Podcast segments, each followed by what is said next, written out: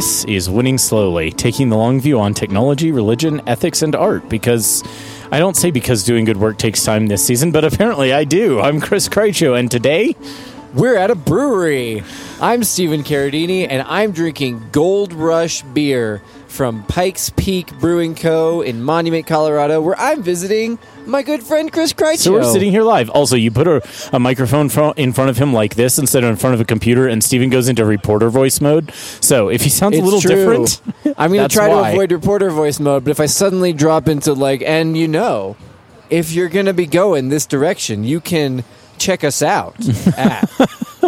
But I will try to just stick with my podcasting voice. It's funny that there's a podcasting voice and a reporter voice, And they're not the neither of same. Are my actual voice? Whereas my podcasting voice and my actual voice are rather hilariously the same. Yeah, no, I'm. I just. It's a it's a media thing, guys. It's a media thing. So you are indeed hearing the background sounds of a brewery, and we're doing this one because beer is a good gift of God that is to be enjoyed responsibly and wisely and not in overmuch quantities. But we like beer, but We do. also because this is actually, as it turns out, a perfect opportunity to talk about Beer. Yes, actually, beer. Specifically, we're going to talk about beer and regulation and technology and how these things come together in a way where this ends up being a rather perfect illustration of something we've said before, but we get to put a little bit finer a point on it, which is that sometimes regulation is good and helpful, and sometimes making things less efficient ends up being really good for humans and the things that humans make. And so you may be thinking, but wait, this is a season about rejecting technology. What technology are you rejecting this week? Monopoly. Monopolies. We're rejecting all forms of monopoly, including the board game. We're just We already wiping it- established in a previous episode, in fact, in the start of a previous season, that Monopoly is the worst. Never okay. That's actually a title of an episode, but we're now going to expand our view To include things to that aren't the board game. things that aren't the board game.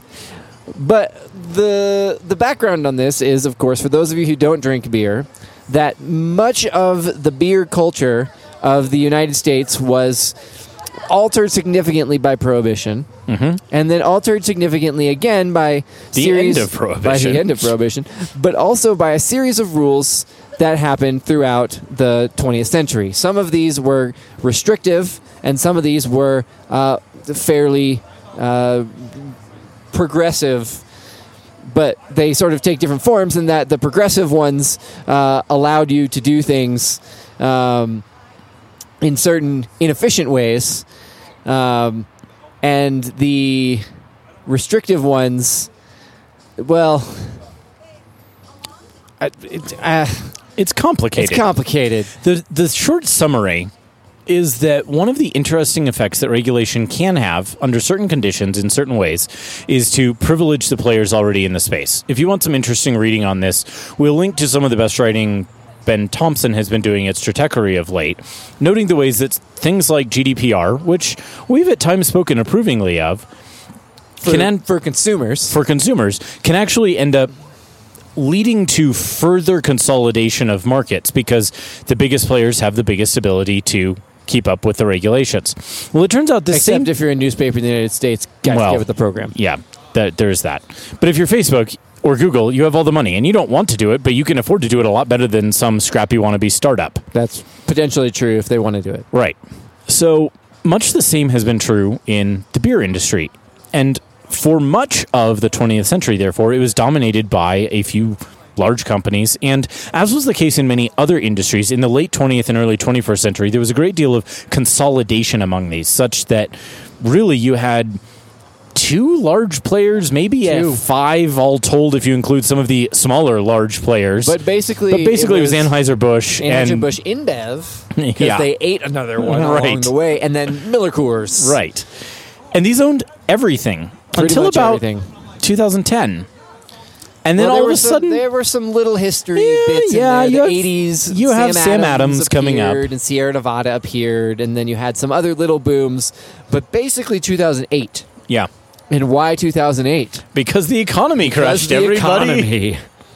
And there's an interesting little bit of history here where a lot of people had to go do different jobs because their regular jobs went away. And this is part of where the third wave coffee movement went from a really niche thing to a huge boom because a bunch of people went and became baristas and figured out that coffee can be awesome. The same basic trend Indeed. Happened in beer around the same time for a lot of the same reasons, but also because of some interesting things around regulation. So, the elements of regulation that I was confusedly trying to relate to you have It's to the do. beer talking. It's the beer. He hasn't had that much beer. I've had like He's had like five sips of of beer.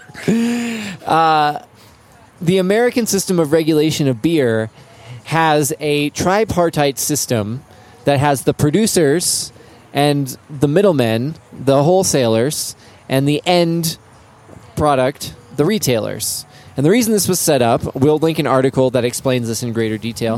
This was intentionally set up to break up a different type of monopoly where individual beer houses had the ability to uh, entice people to drink more of the beer that they were brewing in the back room by doing Shady things. things. Yeah. Prostitution, what? Gambling. Taco Tuesdays. Taco Tuesdays. Probably not illegal. But uh, so as a result of this, uh, this bad thing that they wanted to avoid, they decided, okay, let's make it hard for anybody to be totally in charge of one aspect or all of the aspects of the brewing process mm-hmm. the, the brewing the wholesaling and the retailing and so as a result they there was a governmental system that turned this into a tripartite system as a result this process, while it has been circumvented in some ways, and it was by Anheuser Busch InBev, not necessarily illegally, but just by sheer brute force Scale. of scale, yep.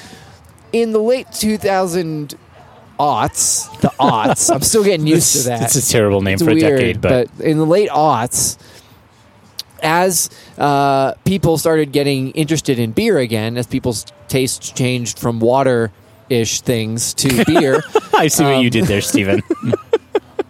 they started to uh, to have a, a bigger supply and demand uh, loop. I So- do have to stop you there and say, are you implying that Bud Light is not the epitome of interesting beer? I mean, I can tell you that Coors Light is brewed cold. I'm not sure that means anything, especially important to the taste of the beer. Uh, but But yes, the the structures of that system ended up basically profoundly privileging the big players for a long, long time. Those big players had the ability to handle the scale and to handle the necessities of dealing with this tripartite system. So this is a case of regulation that brewed inefficiency. Brewed was What not up? intended as What a pun. No, that was not a pun, people. But I knew that Stephen here and also our listener Ben, yes, Ben, I know you're listening yes, would be hearing the pun. So no pun intended. But those really means that, inefficiencies for a long time ended up privileging the dominant party. And this is one of the reasons that people tend to critique regulations is that they can often have these sort of unintended knock-on effects. And that's not wrong. You can see it in the history of beer in America in the 20th century and also the history of literally every everything other else. Yeah. But a couple things happened on top of what we mentioned about the economy shift and a bunch of people trying to get into this space.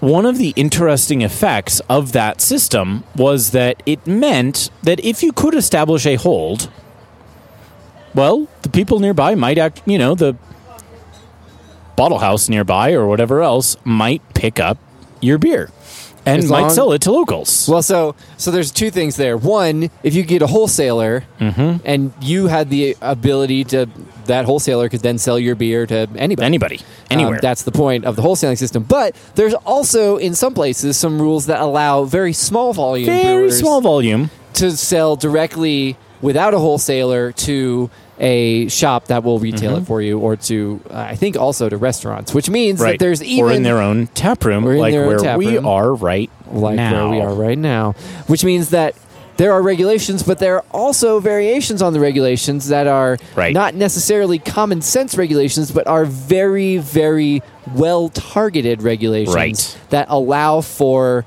certain types of things to develop and discourage other types of things from developing. Mm-hmm. They don't penalize Anheuser Busch InBev In any meaning that there's no penalty to them. They just have to follow the same sets of rules they've always followed. Right.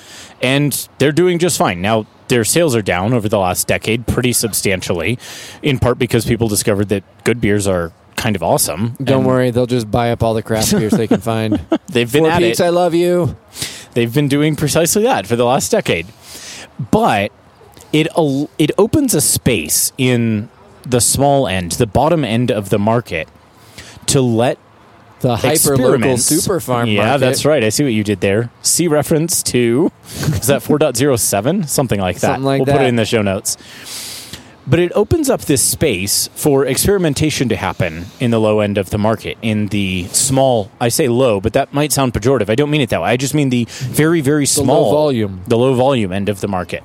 And that combined with the recession that started in 2008 and a bunch of people trying out different things because, well, I've got to make money somehow, for an explosion in really interesting beers. Many of them great, some of them, frankly, terrible. But there was this enormous experimentation, and it could happen because this space had been carved out while making for some of these real inefficiencies. And what's striking to us, and we could talk about specific beers, including the delightful ones we're drinking right now at great length, but the bigger interest for us and sort of the turn into our broader thinking about the rejection of technologies this season and the ways that structural incentives and individual action can play together, as we talked about at great length in season five, Indeed. is that when these things are done just right, well targeted regulations that decrease the efficiency of the market, which is often treated by especially enthusiastic technologists Cool. as the best goal.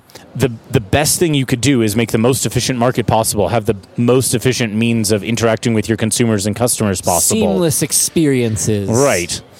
The wholesale market is not a seamless experience. No, but this opened up a space for something really remarkable to happen that ran counter to the predominant trends, especially those driven by major technology booms in the rest of our culture at Mm-hmm. large. And it's particularly notable in contrast to things like what Amazon has done. Now, I'm Mm-hmm. not going to recapitulate season three, don't worry. yeah. But while Amazon and to a smaller but nonetheless equally real extent, even large retailers like Barnes and Noble were eating the book market completely hollow.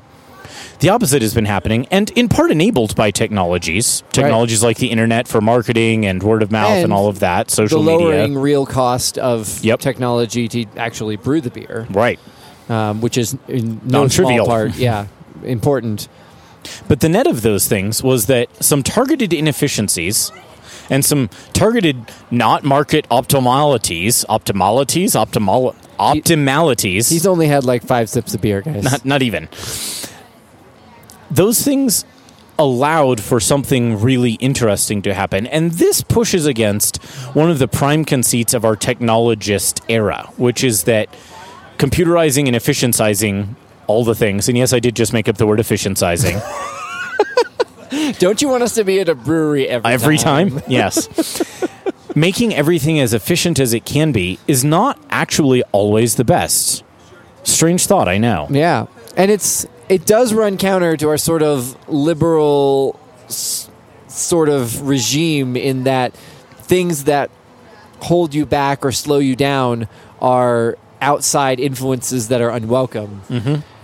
In this particular case, the targeted market regulations intended to slow things down at a mass scale. They wanted to Right. make it hard to have certain ends for consumers and instead of like stopping the consumer from doing things because that was prohibition they decided to stop the market from doing things Right. and so the ways that those interventions played out and then some of the under the table or slightly over the table but the, the low volume additions and subtractions to those regulations allowed for a situation to have very good effects for the market Right. but the market in a much wider perceived space like Right. not just like we're making it easy for companies to do business here because Right. they're actually making it Slightly difficult. harder. Yeah. slightly harder.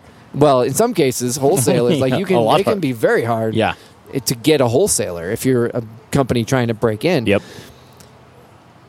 but because it did make the market harder, it also had the effect of allowing certain ways into the market that would not have been available if it Right. was just strict can you produce volume at scale Right. and just flood the market and knock everybody out. Right. Now, there's an interesting counter history to think about like, okay, well, what if we didn't have this three tier system? And what if we just had gotten tired of tied houses? Or what if we had never abolished tied houses in the first place? Like, would we have had craft beer in the 50s and 60s and 70s and 80s? Like, it's it's worthwhile to consider that.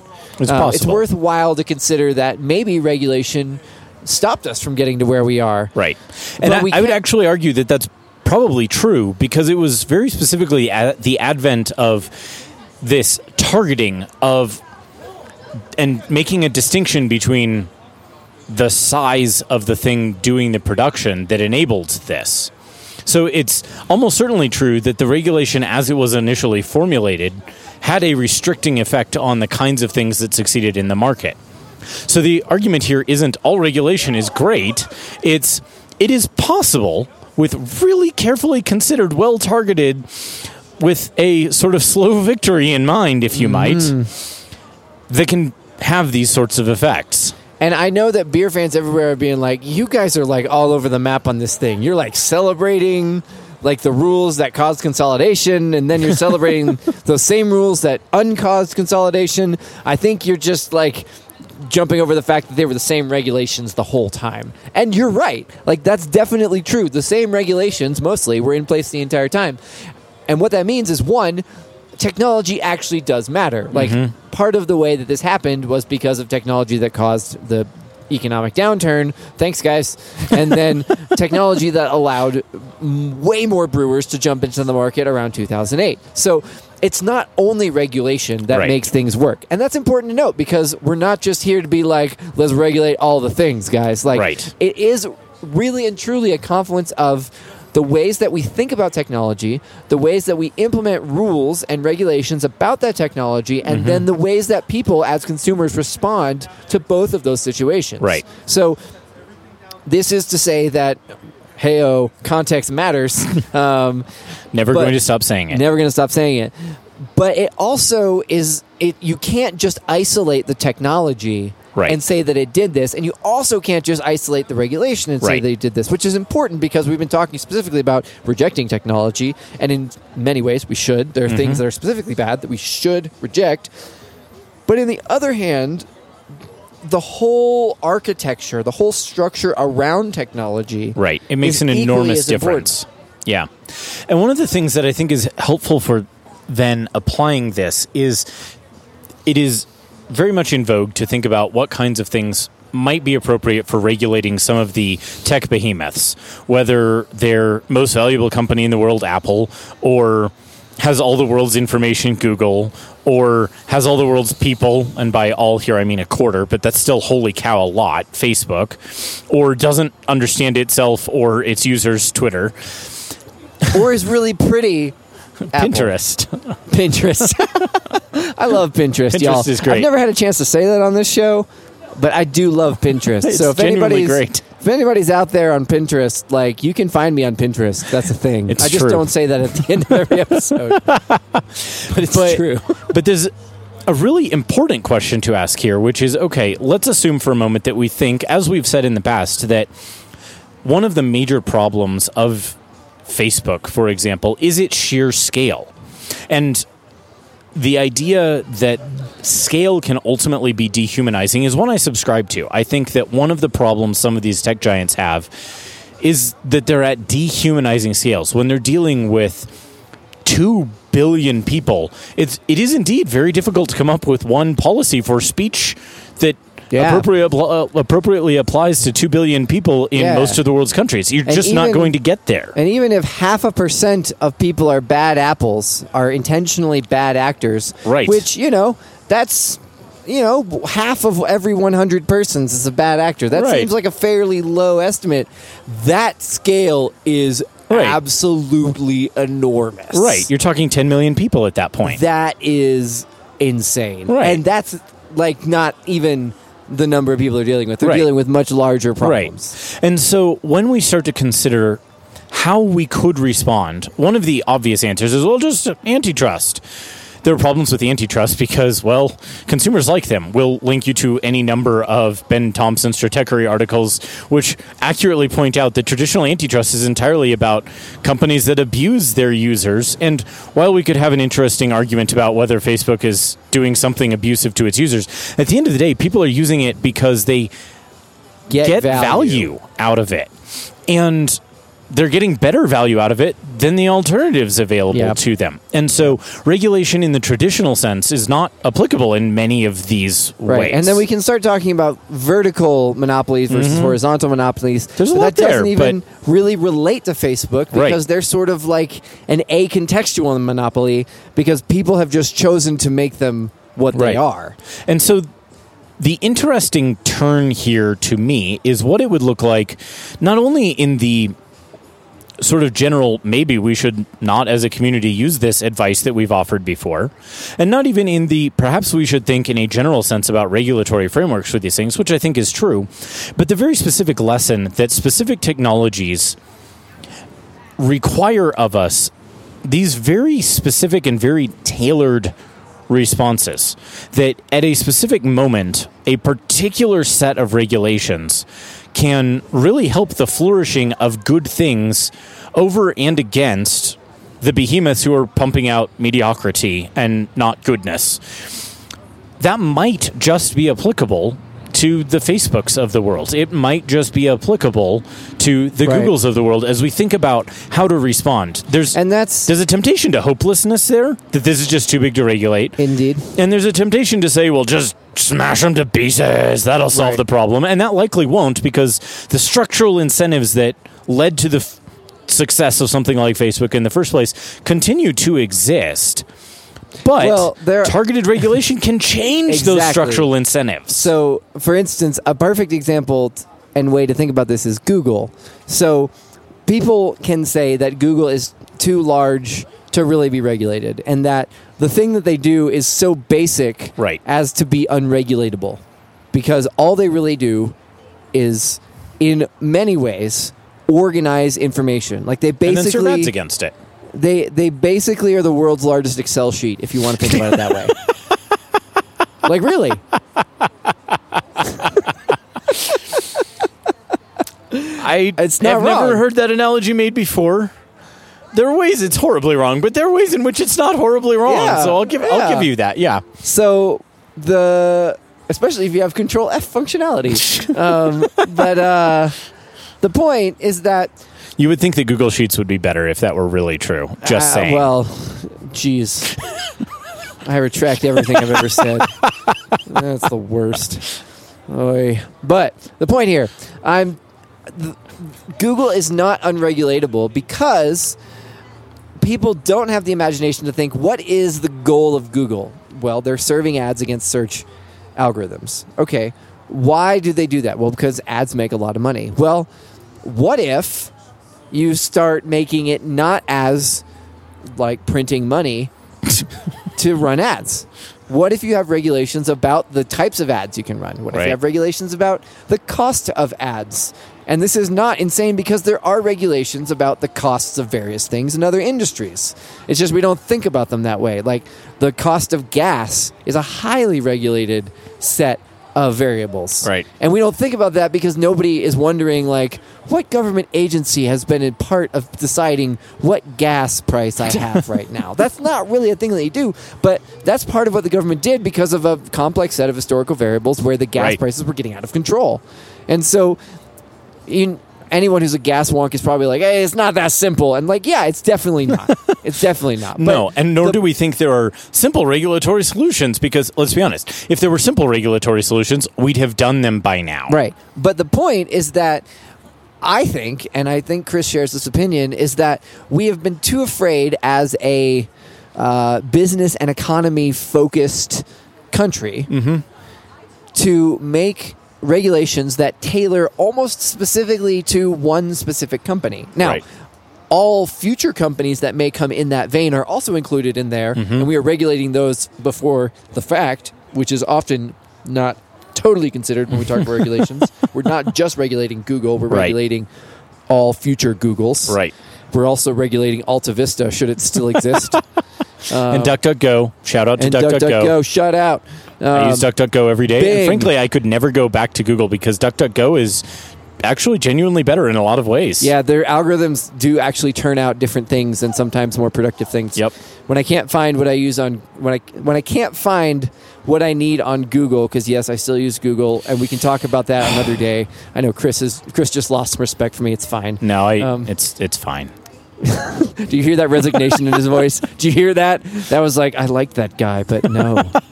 Um, This podcast is over. This podcast is over. You heard it live, guys. uh, the the point is that we've been afraid to really sit down and say, okay, let's think about search. I know that search kind of means Google, but let's think about search. Let's think about the Right. ways that we can make it so that this thing is viable. Mm-hmm. You could even regulate it if you say like you can be a search engine, but you can't do X, Y, and Z with the information you get from search Right. Obviously Google would hate this, but you would severely change the market. And I do say severely Yep. because It's an appropriate word. that would be a humongous shift. I don't think that's one that America's going to go for, but I don't think it's unreasonable that at some point the EU is going to get totally fed up with Google and just say like, "Look, you're a search engine. The end." you can serve ads on search, but you can't do any of this other docs stuff. Can't do The any- world will heave a great sigh of relief. yeah, well, somebody will come along and make an equally terrible docs that I'll It's still have true. to use. But, um, No, I but the, the point that I'm, I'm pushing at here is that a yes, you can make tailored s- types of regulation, Mhm. specifically tailored types of regulation, and to be afraid to go after a market giant because they have market capture is Dumb. Not, it, it, it is literally the point of regulation. Right. Like you need to do that when there is a situation. Right. So where Americans have gotten it backwards is that instead of saying because Google is huge and is taking over everything, we need to regulate them. We have kind of said Google ha- is doing great as a company, and therefore we don't need to regulate them, even though they have bad effects. Like they're doing really great for the economy. Right. And the thing that ends up falling out of that is eh, the importance of saying what kind of frame might help us address these pernicious knock on effects. Indeed. Because there are a lot of good things that Google and Apple and Facebook and, well, maybe not Facebook, Google and Apple and some of the others I mean, are doing. Facebook Messenger is the way I keep in touch with my family. And yeah, that's a there are, thing. there are some good things there. That was that was me being sarcastic. Uh, I'm I'm going to call you out, bro. this podcast is over. We're gonna need the beer for the breakup, apparently. But the question of how to structure this kind of regulation is obviously very hard. And overly aggressive regulation can be very bad and can just, as we said at the beginning, further empower the mediocre or bad actors at the Mm. top of the heap already. And a lot of times it's overly retroactive. If you look, for example, at DMCA and a bunch of the other stuff that came out of Congress in the late 90s, it was dumb and it didn't actually solve the problems it was trying to solve. It just made everyone's experience on the internet a lot more annoying. And it's very possible to write that kind of regulation. It's also very possible to write regulation that has the intent of doing something like we're talking about here, but without sufficiently saying, and what then? And what then? What would happen if we did this? What would happen if we did that? What are what are ways this can fall out? And you can't prognosticate all of that perfectly. But so often we make these regulations with a sort of what is the problem right now? How do we solve that? Rather than how do we help create the right kind of space to bring us back around to where we were at the beginning? Indeed. Part of the reason this ended up working is because the right space existed for good microbreweries to flourish. And it was a matter not of shutting down Anheuser-Busch or doing anything to Anheuser-Busch, but just carving out a little space in the right spot so that something different could flourish. And the net of that has been that the major breweries have lost something like 17% of their four- sales, 14. 14% over the last decade or so. That's a non trivial change in the market, but no one did anything to them. And- there was just a space for real competition, which is the one thing that American market conservatives all want. Right. We carved out a space via the use of careful regulation for that Right. to happen. And in the context of stuff like Google and Facebook and all of these, that's what we should be aiming for is the kind of regulation that acknowledges the way the technologies work. Dear all Congress people, please read Stratechery because for reals. I mean, And Warner then- of California is clearly attempting. He's trying Right. hard. Right. And he did put out a paper with 20 suggestions, some of which he knows are like not feasible or maybe Right. even not effective, but like he's trying. Right. So like But those kinds of you. things that actually take a, a close look at how these technologies differ from those which came before and how that affects the social and market milieu in which we find ourselves Right. and respond accordingly and appropriately. Right. And so the goal here to draw on an art concept is, as we mentioned in the previous episode, to think about iRobot and the three laws of robotics. Mm-hmm. The three laws of robotics are essentially regulations. Yep. They On are robots. here are how you can and cannot do things. Here are the rules and parameters in which you can operate. And as Chris so rightfully noted in the previous episode, Asimov's whole shtick with this was to show how sweeping regulations are a bad idea. They don't do the things that you want them to do often. Right. Now, the fun part about those stories is that he doesn't just turn them all into like, look how terrible regulation is, guys. There are actually some good things that happen from those ridiculous regulations. Uh, there are some ways that the opening of and closing of different spaces allow different types of things to happen. Right. And that's generally what we're getting at here is that yes, there are some ways that regulation can be bad. There are some ways that regulation can be good. And even the regulations that we're talking about were originally intended to cut down on tied houses, eventually, years and years and years later, decades Right. later, allowed with a lot of other things involved, technology changes and all that, a microbrew boom. Right. So And you know what? We're really glad that tied houses and their prostitution and everything else don't exist anymore. It's good. Yeah. and also, it did what it wanted to do. Right. And it also had these knock on positive effects. Right. Partially because of the opening of spaces that, that drew on this inefficiency that was Right. built into the market. And so, anyone who tries to introduce inefficiency into the market today, as Chris mentioned earlier, is, He's a bad person. is derided as not being the best user experience possible. Right. And honestly, breaking up tied houses for some users, I'm sure they thought that was a poor user experience. Yes. So there is some guiding hand involved in all of this. But I think, and I, t- drawing on what Chris is saying here, is that the best way that we can do regulation is specific, mm-hmm. but is intended to open spaces. Right. It's not just to shut things down. Right. Even though regulate literally means that sort of concept. but it's to allow other things to exist. Right. That's the best type of regulation. So imagine, if you will, a Google that can only run search and search ads. Honestly, that company's probably still profitable. Right? There's a lot of money there. There's a lot of money there. There's a lot of searching going on. But if you had to spin out Docs into a separate company, or even the whole suite into, I'll tell you a secret. Docs would be a way better product. Oh, well, yeah, I mean, because there would be a whole different set of market considerations that Yep. it would have to handle. Yep. You know, it would have to compete with Dropbox Paper. It would have to compete with Word. It would have to compete with free, like, alternative systems that pop up every now and then and then disappear.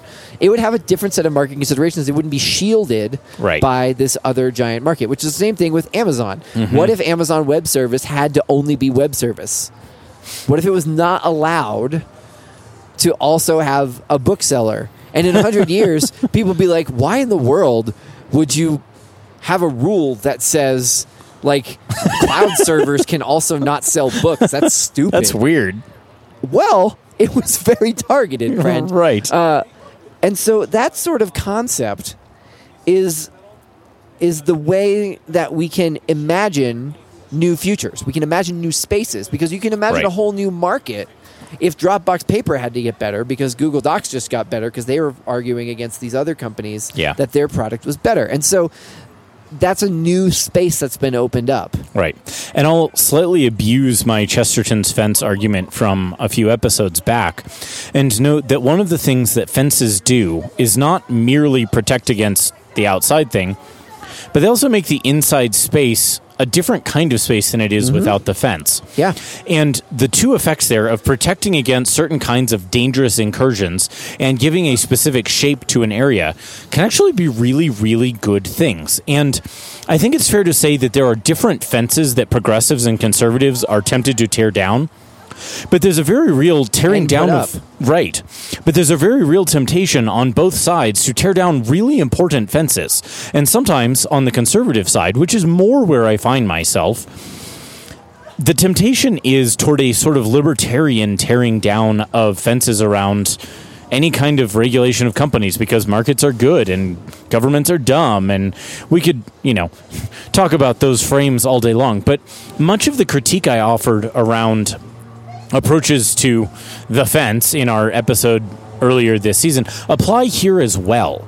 There is a danger in just chucking out a regulation or chucking out all regulations without understanding the kinds of good spaces they can create. Right. And then from the more liberal side of regulation, which is where I tend to fall, is this idea that if we just regulated enough, then Right. like everything would move smoothly, nobody would abuse the system, and we'd have a much nicer economy for people. That's not how it works. It's, it's and it's not. It's a it's a you run too far in this direction. Right. But the point that the good thing that's preserved there is that there are ways that you can do better for people right. with targeted regulations. But if you just start over regulating everything, then you're gonna only land in the favor of monopolies. Yep. And so Good. it's it's a complicated dance. Uh, this is one of few issues where Chris and I are fairly far apart on our approach to regulation in a de facto sense. But when we're coming together to talk about it in ways that specifically relate to individual sorts of enterprises, individual types of mm-hmm. businesses, or even, as we've been mentioning, individual businesses themselves, we can find middle ground where we both agree on certain problems Yeah. and how regulation could fix those. Now, we probably have different ideas of what those regulations should and could look like. Right. But There's a starting point there that's really point. helpful. for both sides Yeah. of the aisle, You know what else, Stephen Carradini? what? Two things. One, beer is good. Beer's good. Two, recording podcasts in person is fun. It's a lot easier. And there's no internet lag and no weird Skype or Zoom or other stuff just dropping things. What? His face is frozen. yeah, no, I I'm really I'm really glad to be here in person recording with you. Do you know what the song for the beginning of the episode is? It is by Jameson Isaac. Sweet. It's Again? the first time because I'm a fanboy. I am. I am. It's the first time in Winning Slowly's history other than Midnight Suns because that just means I forgot to get a song for the episode. So now you know our secret, people. Your secret. It is the first time that we've ever used the same band twice, but I like Jameson Isaac true. so much. Twice in one season. Twice in one season. We did interview the Gray Havens and then And used then one of their yes, songs. we also, did. their album is about to come out. So yes. So he's you right. Should, you should go check out Jameson Isaac, but also the Gray Havens because the their Gray album Havens. is about to come out and it's awesome. That's true. So this is the second band, although it's the first time that we've used it without the context It's of true. actually interviewing. Interviewing someone. Yep. So it's the first time we've done that because James Isaac's great. It's called Us. We use it with permission. Please don't use it without permission. This has been the longest copyright notice of all time. So we're talking. He has finished his beer at this point, people. I've gone through about a third of mine. If you want to support the show, you can do so on Patreon at patreon.com slash winning slowly, or you can do so at cash.me slash dollar sign winning slowly. Thanks to Kurt Klassen for sponsoring the show for so many months running now. So many months. And want to say thank you to the many folks who are continuing to send us interesting emails and other notes. That's right. You can email us at hello at winningslowly.org, tweet at us at winning slowly. In principle, you can post on Facebook because Stephen's teaching a social media class, so he'll see that. I do I won't because I get on it. Facebook once a week at most. Yeah, it's it's slowest. I mean, email is pretty slow too. Twitter is actually our best for both of us. It's of true. us. And we'll probably be tweeting more over the months and years ahead. We have reasons for that, which you will know about in the future. You will know. But Also, thank you to Pikes Peak Brewing Co., who have let Yes. us do this without disturbing us. Yes. Which They've just are- waved and smiled at us I as they keep walking by. They're Maybe awesome. other people podcast from It you. could be. That would be awesome. That'd be awesome. Thanks to Pikes Peak. Thanks to uh, Falcon Trail 2.0 Yep. and uh, Gold Rush. And good beers. Good beers. And as always, thank you for listening. For listening.